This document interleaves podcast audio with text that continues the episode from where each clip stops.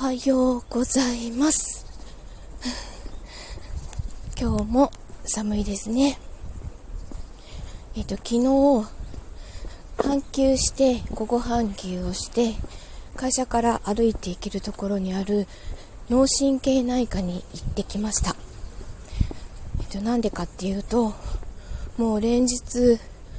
こう、かなり強い頭痛があって、吐き気までてしまうので、まあ、春先はよくあることなんですけど春先ってほぼ毎日あの頭痛薬を飲まないとな頭痛薬を飲まないともう起きてられないくらいいつもこう頭痛と吐き気が来ちゃうのでこれはちゃんと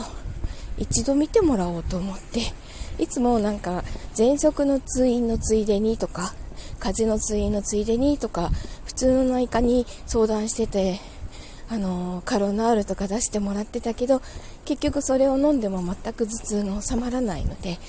あのちゃんとちゃんとそれ専門の頭痛外来があるところに行った方がいいんだろうなと思って初めてちゃんと見てもらってきました、えー、そしたらあの完全に片頭痛の症状だということで片頭痛をあの起こしにくくする薬をまず毎日飲んでで頭痛が起きてしまった時にあのそれ用の片頭痛用の薬を飲んでちょっと様子を見ていきましょうということであの片頭痛用の薬というのもすごいいろんな種類が出てるそうで効き目とかもあのその人によって違ったりとか量もこれからちょっと様子を見ていきながら決めるということなのであの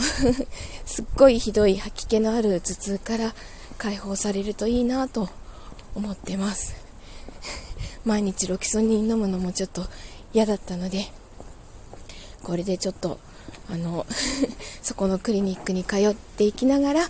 治していきたいなと思ってます。ということで今日もお仕事行ってきまーす。